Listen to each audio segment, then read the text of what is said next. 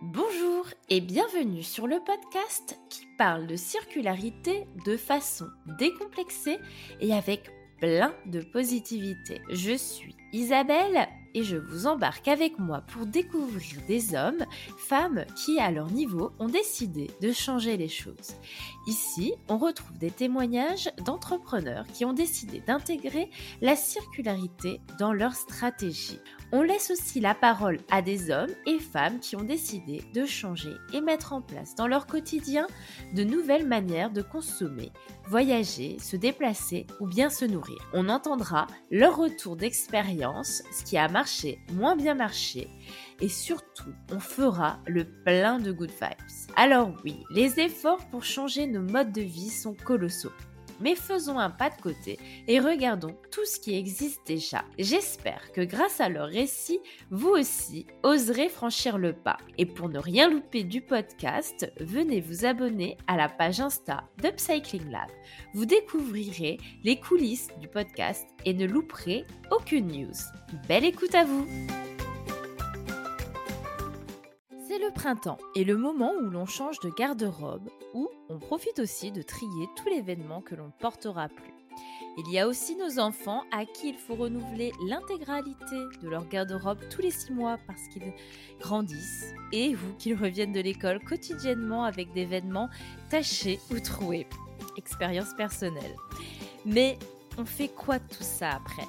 C'est la question que se sont posées les créateurs de Redonner au milieu du confinement, en plein tri, se retrouvant entouré de montagnes de vêtements dont ils ne savaient que faire. Le constat est tout de même alarmant car aujourd'hui, rien qu'en France, c'est 500 000 tonnes de déchets textiles que l'on recense. Déchets que l'on pourrait revaloriser, recycler. La mission de redonner est simple. Massifier le tri en donnant le réflexe de recycler les vêtements, mais pas seulement, chaussures et linge de maison également la marge de progression est grande car aujourd'hui seulement 34% des vêtements achetés est recyclé. Pour aborder tous ces sujets, nous accueillons aujourd'hui à ce micro Philippine, collaboratrice de Redonner. Sans plus tarder, je vous laisse découvrir notre échange. Très belle écoute à vous.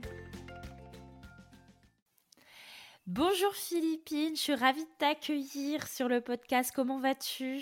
Très bien et toi? Ça va bien. Le printemps a un peu du mal à arriver, donc euh, j'en ai marre d'avoir froid, mais ça va très bien. C'est clair, moi aussi. J'espère qu'on va avoir du soleil bientôt. Croisons les doigts.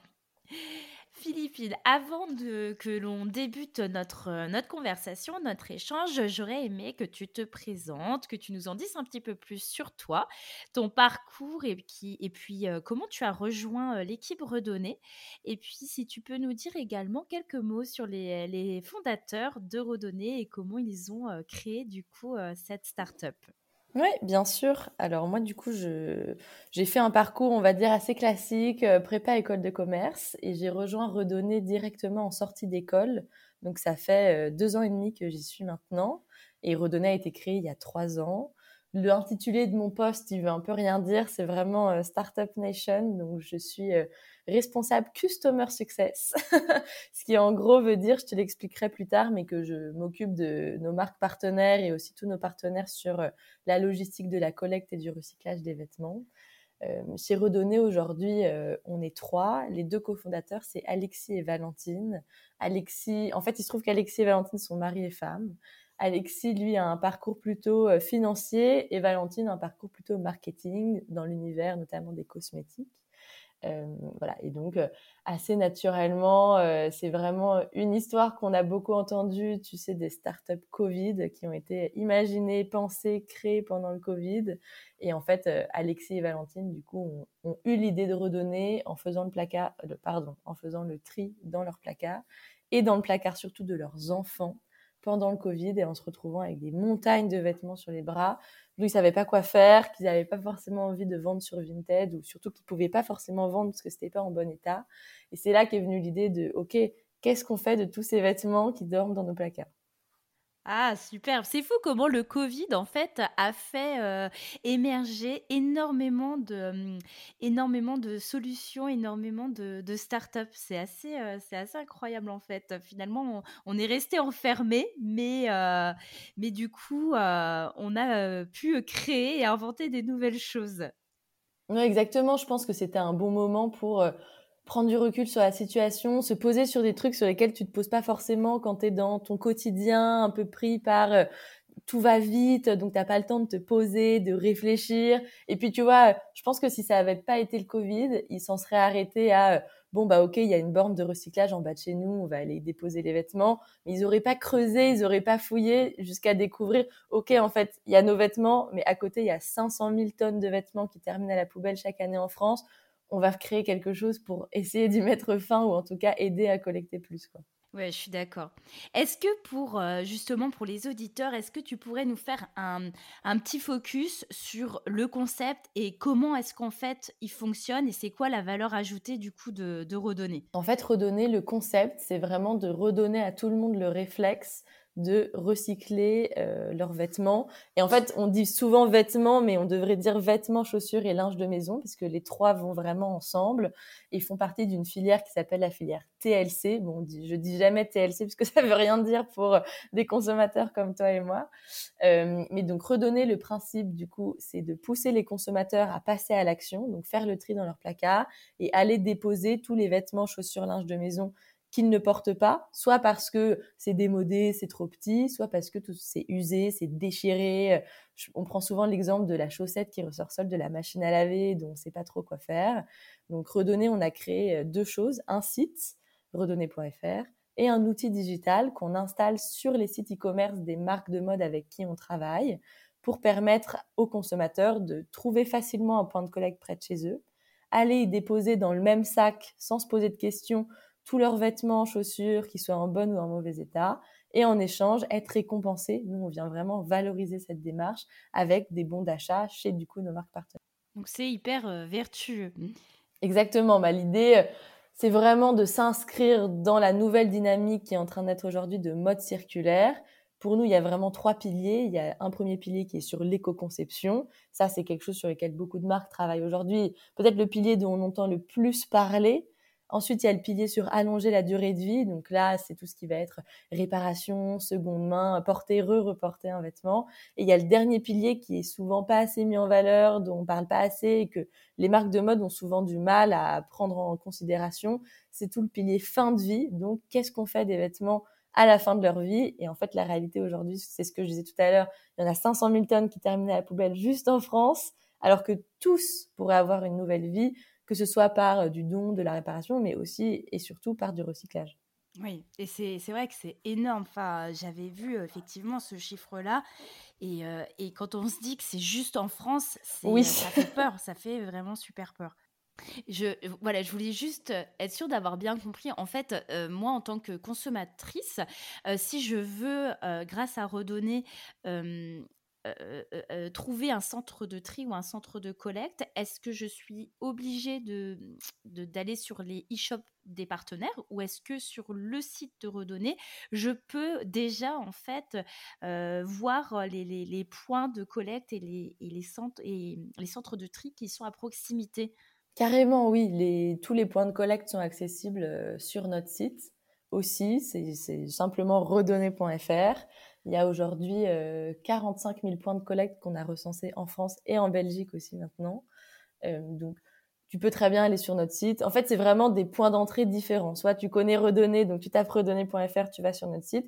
Soit tu ne connais pas du tout Redonner et auquel cas, sur le site d'une des marques avec qui on est partenaire, tu peux aussi trouver notre solution et trouver un point de collecte près et comment vous référencez justement tous ces points de collecte?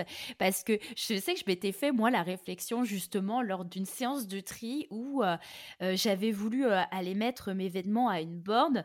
Et dans mon quartier, et pourtant j'habite une métropole une grosse métropole et dans mon quartier il y avait avant deux bornes de collecte et lorsque j'ai voulu les déposer il y en avait une qui avait été condamnée et l'autre on l'avait retirée donc en fait je me suis retrouvée avec mon sac de tri et j'avais plus rien Et, je crois qu'au final, j'ai laissé tomber.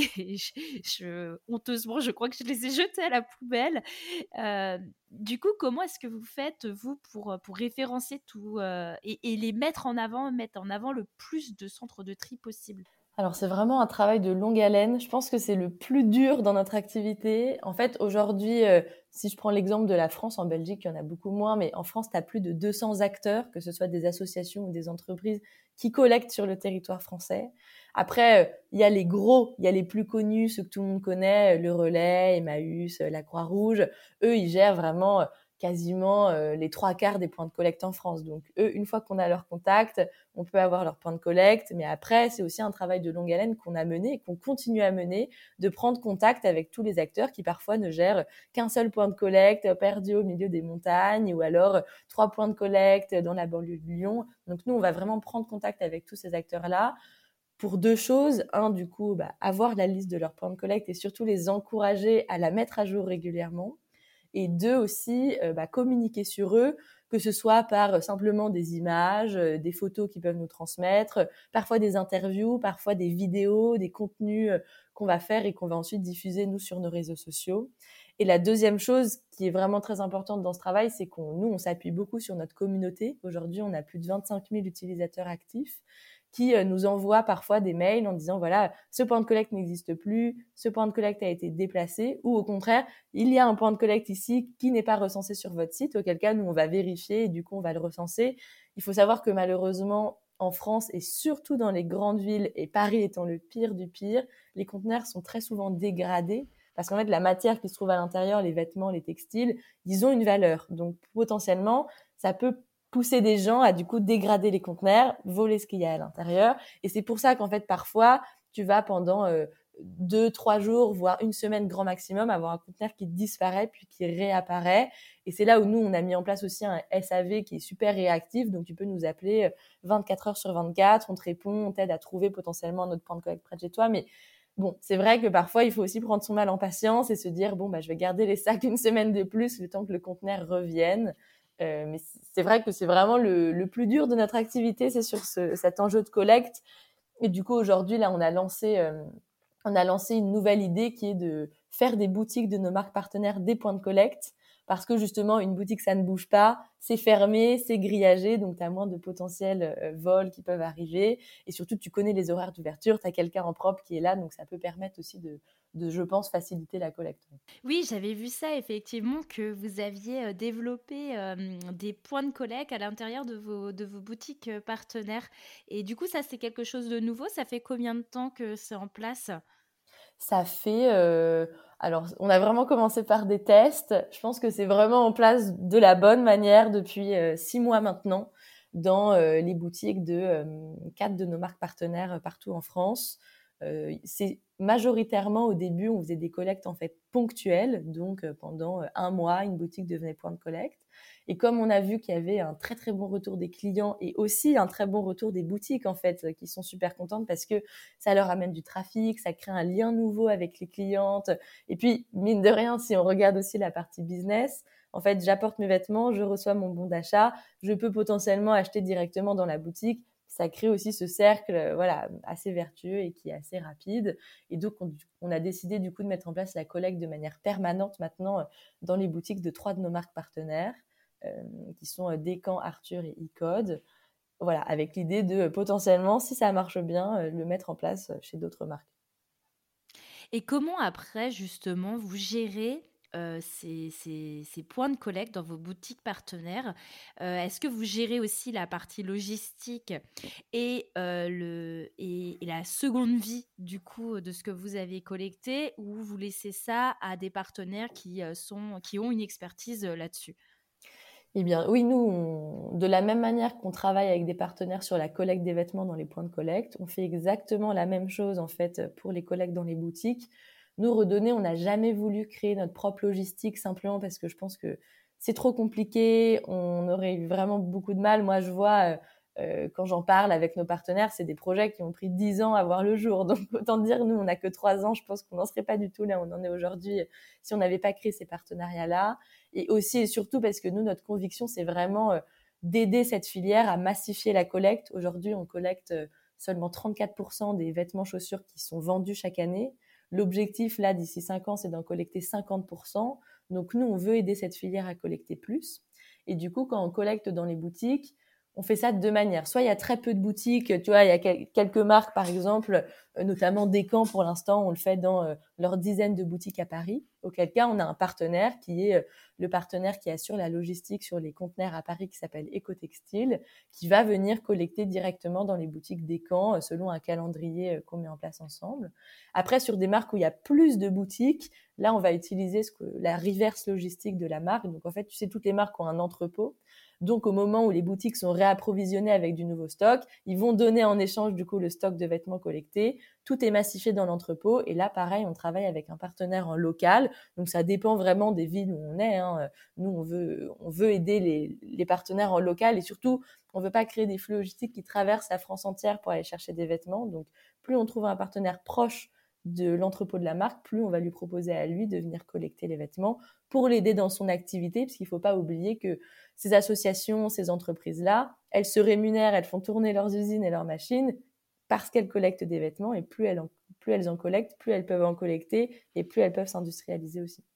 Le, circuit est, super, euh, est super bien pensé et je sais aussi que vous allez euh, vous pousser en la réflexion encore plus loin parce que vous avez aussi développé récemment un, sac de tri chez les particuliers. Euh, justement, on est toujours un peu confronté, je trouve, à cette problématique où quand on commence à trier, on a des tas un peu partout, mais on ne sait pas trop où les mettre, où les ranger. Et je, je suppose que c'est un petit peu l'idée qu'il y avait derrière, derrière ce sac de tri que vous avez, que vous avez développé? Carrément. En fait, on s'est dit, euh, il nous faut un objet. Et c'est marrant parce que c'est vraiment une idée que Valentine et Alexis ont depuis le tout, tout début de Redonner, d'avoir ce sac de tri. Donc, ça fait trois ans déjà qu'on a travaillé euh, le concept, le design, comment, quoi, quelle matière ou euh, quelle forme. Parce qu'on se disait, il faut vraiment un objet pour matérialiser ce réflexe de recycler ses vêtements et surtout pour arrêter de les jeter à la poubelle. Puisqu'en fait, l'exemple de la chaussette qui ressort seule de la machine à laver ou euh, l'exemple du collant que tu as filé au bout d'une journée, c'est tellement facile de les mettre à la poubelle, tout simplement parce que tu n'as aucun endroit autre chez toi où les mettre et tu vas pas aussi te déplacer au point de collecte, je pense, pour euh, juste une chaussette, ce serait un peu absurde.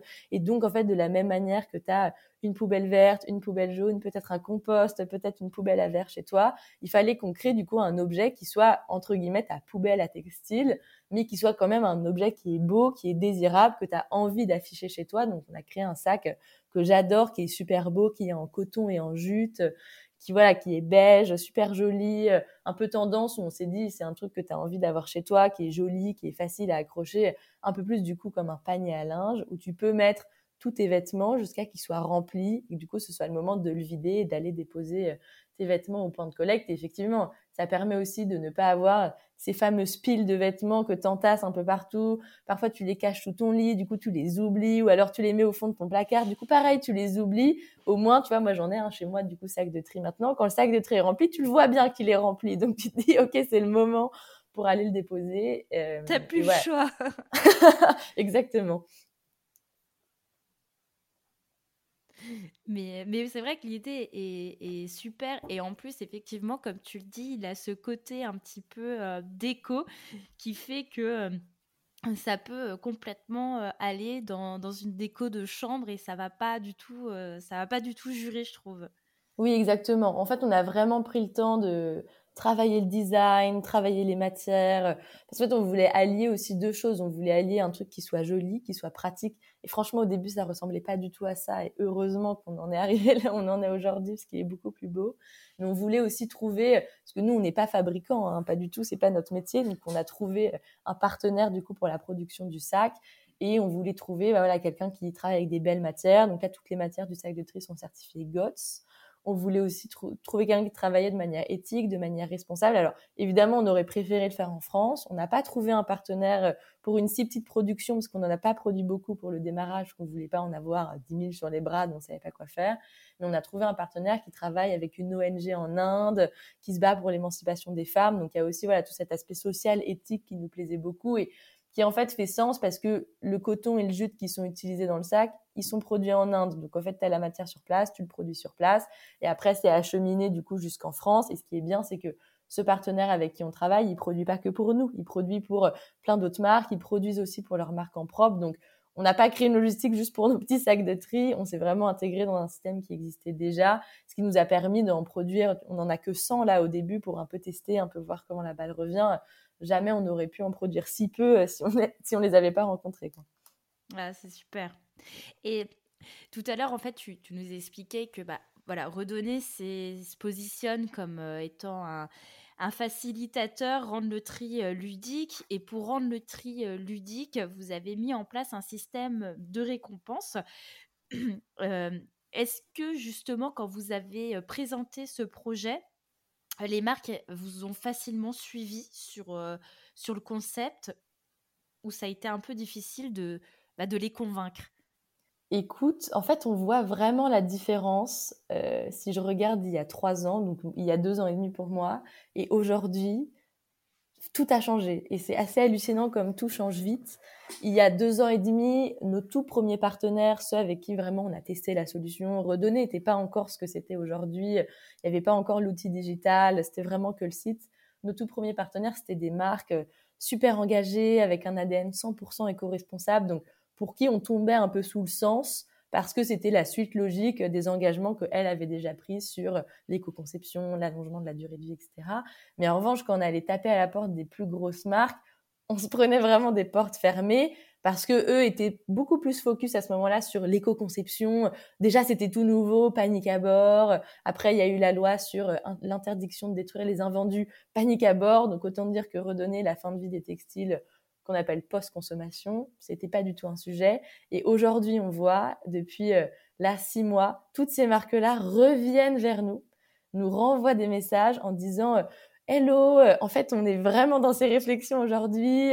Je pense qu'on a vraiment besoin de mettre quelque chose en place. Est-ce que, voilà, ça fonctionne toujours votre outil? Est-ce que, du coup, vous êtes toujours ouvert à mettre en place un partenariat Et là, on a beaucoup plus de, de grandes marques où j'aime pas dire de vieilles marques, mais de marques historiques, on va dire, donc issues un peu du, euh, de la fast fashion, mais juste parce que c'était le modèle d'il y a 20 ans. Donc, c'est pas, c'est pas des marques mauvaises en soi, c'est simplement des marques qui ont été construites là-dessus.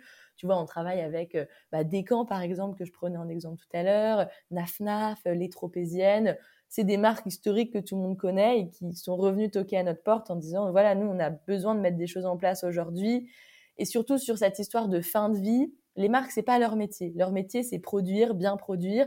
En revanche, gérer la fin de vie, collecter, recycler, elles ne savent pas le faire. Et nous, redonner, on leur apporte une solution qui est vraiment clé en main. On fait tout pour elles. Et donc, évidemment, là, pour le coup, c'est super facile de les convaincre parce que tout est déjà prêt, quoi. C'est un peu servi sur un plateau d'argent. C'est facile à mettre en place. Et c'est un engagement qui, pour une marque, est super concret. Donc, les marques aiment beaucoup parce que, comme c'est leurs consommateurs qui font l'action, du coup, c'est vraiment concret, c'est vraiment tangible, c'est mesurable, on sait mesurer notre impact chaque mois, chaque année. Et donc, la marque, elle peut aussi communiquer facilement sur le sujet sans être potentiellement taxée de greenwashing, de fausse communication qui peut parfois être un énorme frein pour des marques historiques parce que elles ont peur, elles s'engagent, mais elles ont peur qu'on leur dise bah, c'est pas assez, vous n'allez pas jusqu'au bout. Et donc elles ont peur de communiquer parfois sur le sujet, mais avec Redonner, c'est vraiment pas le cas, comme c'est les clients eux-mêmes qui font l'action. Bah oui, et puis euh, de toute manière, euh, c'est déjà un début. Euh, il faut commencer par quelque chose. Donc, est-ce que tu penses que justement toutes ces marques, on va dire historiques, un peu mainstream, sont revenues aussi vers vous parce que il y a eu la promulgation de cette loi, je crois que c'était au niveau européen où y avait l'interdiction en fait de vendre les, invendus. mais finalement, entre le moment où c'est promulgué, le moment où il y a les mesures qui sont mises en place dans chaque pays, bah, il y a un temps de latence. Est-ce que maintenant, en fait, bah, il y a un vrai coup d'accélérateur qui se fait au niveau politique qui fait que les marques bah, du coup, se sentent, entre guillemets, un petit peu obligées là de passer à l'action? Alors, je pense effectivement qu'il y a un coup d'accélérateur politique qui est mis. En fait, il faut savoir que la loi sur la filière textile, donc vêtements, chaussures, linge de maison, elle existe depuis 2009, où la filière textile est devenue ce qu'on appelle une filière REP. Et donc, c'est le principe du pollueur-payeur. Donc, euh, quand tu es metteur en marché, que tu produis et que tu vends des vêtements, tu dois gérer leur fin de vie parce que tu en es responsable. Donc, depuis 2009, c'est ce qui existe pour la filière textile, mais preuve étant que c'est pas depuis 2009 que les marques se bougent sur ce sujet-là. Et effectivement, en 2020, du coup, a été voté, c'est pas à l'échelle européenne, c'est à l'échelle française, mais c'est une inspiration pour le faire à l'échelle de l'Union européenne, a été votée du coup la loi AGEC, donc la loi anti-gaspillage, qui prévoit du coup sur différents, euh, différentes années avec voilà un cahier des charges qui évolue en fur et à mesure des années, pas mal de législations, dont la première, c'était du coup euh, il y a deux ans maintenant sur l'interdiction de jeter ses invendus, où tu vois encore aujourd'hui les marques sont en train de se mettre en ordre de marche sur ce sujet-là, sachant que c'est toujours on commence par les plus grosses et ensuite on découle vers les plus petites. Aujourd'hui sur la fin de vie, il n'y a pas d'amende, je veux dire il n'y a pas de sanction, il y a quelque chose qui existe depuis 2009 déjà qui s'appelle l'écotaxe, donc euh, les marques doivent payer euh, en gros entre 10 centimes et 90 centimes par pièce qu'elles mettent sur le marché pour financer justement tous les collecteurs, trieurs, euh, ceux qui collectent, qui recyclent et qui s'occupent de la fin de vie des textiles. Mais à part ça, elles n'ont pas de sanctions. Donc moi, je trouve qu'en fait, la pression, en tout cas sur les deux dernières années, elle vient beaucoup plus des consommateurs que du politique. elle vient beaucoup plus de euh, toi et moi, euh, je pense les consommateurs qui en ont marre en fait de ce système de fast fashion. On est vraiment en train d'en sortir et surtout qui ont besoin de voir les marques qui s'engagent qui ont besoin de voir les marques qui euh, agissent sur ces sujets-là. Tu vois, il y avait une étude super intéressante qui a été menée par euh, l'éco-organisme de la filière textile qui montrait que 74% des consommateurs trouvaient ça normal que les marques proposent un système de reprise des produits qui portaient plus. Donc, ça prouve vraiment qu'il y a cette envie des consommateurs et je pense que c'est avant tout ça qui pousse les marques à agir parce qu'évidemment, je pense qu'aujourd'hui, si tu es une marque et que tu prends pas le virage euh, de l'éco-responsabilité, d'ici euh, cinq ans, tu auras perdu quasiment toute ta base de consommateurs. c'est évident, c'est clair, c'est évident. on, l'a répété plusieurs fois euh, au cours de notre, euh, échange et de notre discussion de ce, de ce chiffre qui est assez énorme au niveau des déchets textiles en France qui représente quand même 500 000 tonnes. On a aussi, euh, du coup, plusieurs circuits ou plusieurs portes débouchées pour les, centres de, tri et les centres de recyclage. Euh, dont euh, la friperie, le, fait aussi de, redonner vie à travers à travers les matières premières et on a aussi la partie friperie export où on va exporter en fait toutes les toutes les comment dirais-je les, textiles qui n'ont pas trouvé de débouché en France ou en Europe. Et je crois que ça représente encore un nombre assez assez important.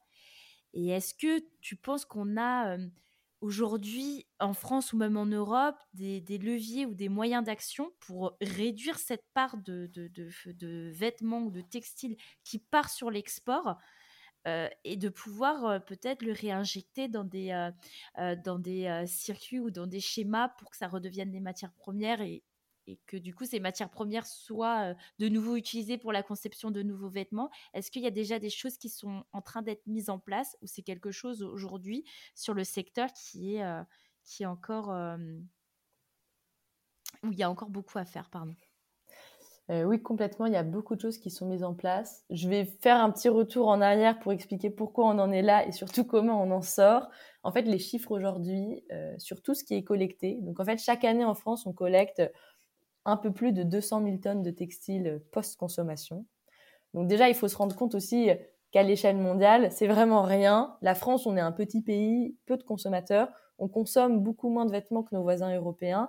Et surtout, et ça, euh, euh, on l'a encore répété euh, beaucoup, mais je trouve qu'on n'appuie pas assez dessus, donc je vais appuyer dessus, mais la France est vraiment leader sur la prise de conscience sur la fin de vie des textiles que ce soit les textiles post-consommation, qui est vraiment le sujet de redonner, mais aussi euh, tout ce qui est invendu, euh, stock dormant, etc.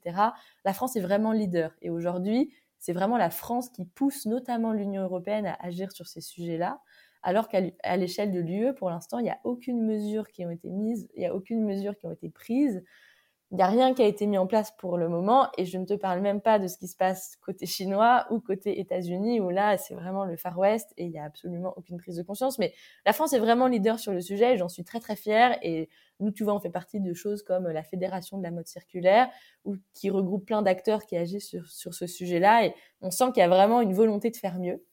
La réalité aujourd'hui, donc la filière textile de reprise des textiles post-consommation, elle existe en France depuis 50 ans et vraiment de manière un peu industrialisée depuis une vingtaine d'années. Donc c'est une filière qui, euh, voilà, qui est un peu historique.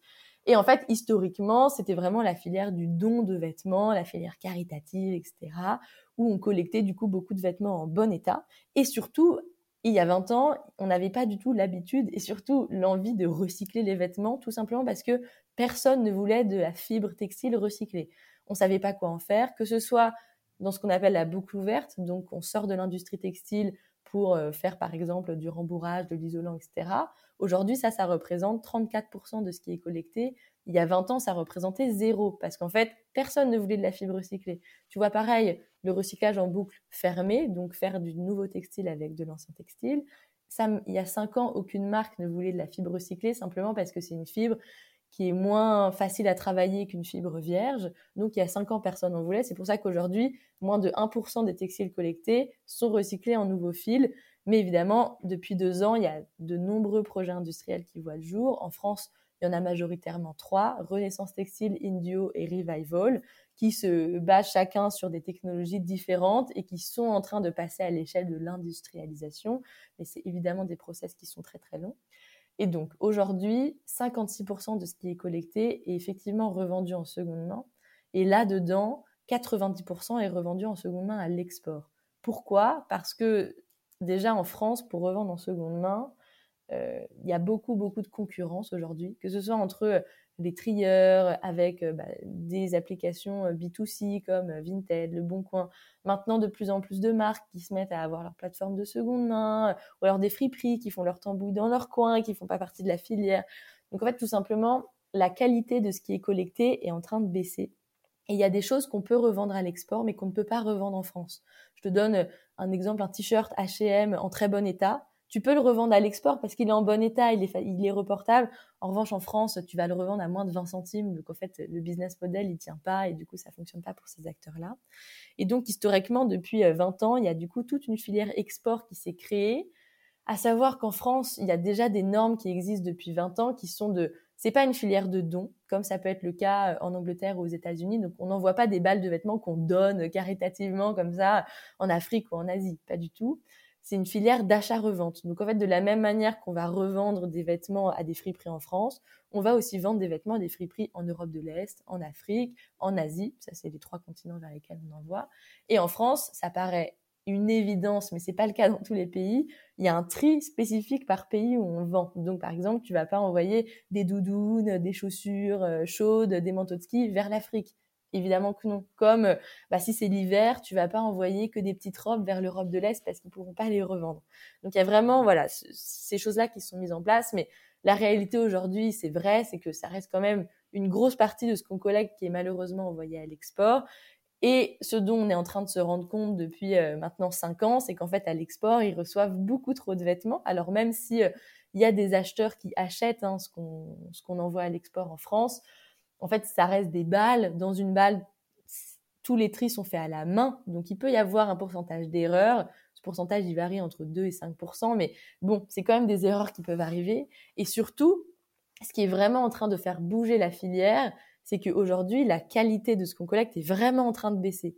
Donc, en fait, on peut encore moins en vendre en France, mais on peut aussi vraiment encore moins en vendre à l'export parce que ce qu'on vend à l'export, c'est quand même des choses qui sont reportables, réutilisables. Si c'est déchiré, délavé, complètement défoncé, on va pas le revendre. Et donc aujourd'hui, la filière qui est en train de monter, c'est la filière du recyclage, avec un objectif qui est très fort, qui est de passer en 5 ans de 30% de ce qu'on collecte qui va être recyclé à 60% de ce qu'on collecte qui va être recyclé. Parce qu'aujourd'hui, on collecte un gisement qui est tellement moins qualitatif qu'on a besoin de beaucoup plus le recycler plutôt que de le revendre.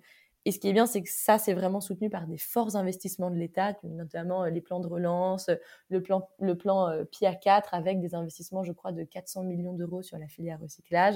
C'est grâce à ça, en fait, qu'on peut aussi faire du recyclage parce que pour recycler, il y a besoin d'une industrie. Alors que pour revendre, c'est facile. Tu tries, tu mets un prix, tu mets dans des cartons, tu les envoies. Ça, c'est assez simple. Pour recycler, il faut des machines, il faut des industries et surtout, il faut des débouchés à la fin. Les débouchés, aujourd'hui, ils existent.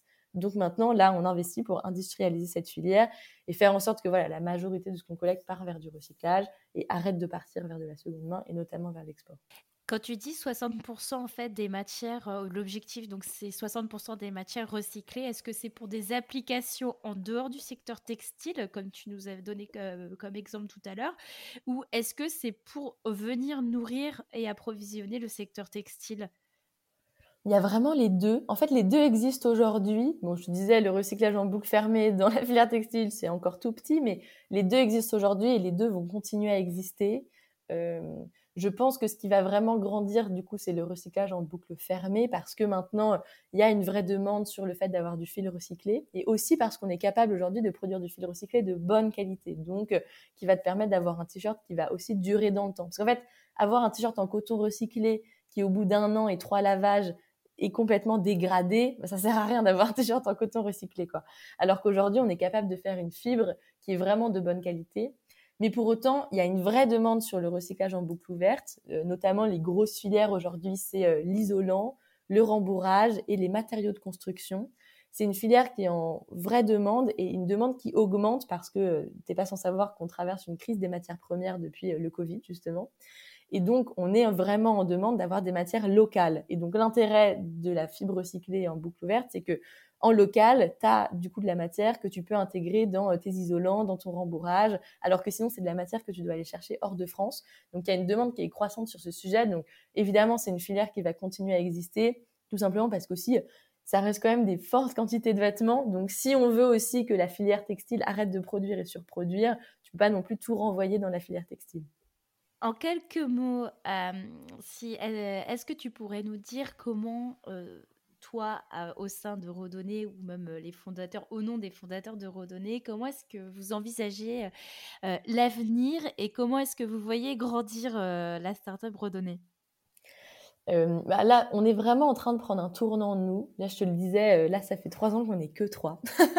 là, on se rend compte que comme il y a une vraie traction des marques, il y a aussi une prise de conscience que ce soit des consommateurs, des marques, des pouvoirs publics, on a besoin d'être plus nombreux. Donc là, nous, l'objectif déjà, c'est de grandir, de recruter, de faire grandir l'équipe, de recruter plus de profils pour simplement être plus fort dans ce qu'on fait et notamment travailler plus sur une partie qui est qui est très importante et qui nous est très chère depuis le début, c'est l'aspect communication, l'aspect information, l'aspect sensibilisation. Et tu vois, c'est ce que je fais avec toi aujourd'hui. En fait, la filière textile, elle est très peu connue, elle est même méconnue et surtout, elle est souvent mal connue parce que les reportages qu'on peut voir sur le sujet, souvent, ils montrent qu'une seule partie de la réalité, mais sans du tout montrer la vraie réalité et surtout la réalité des acteurs qui sont dans la filière.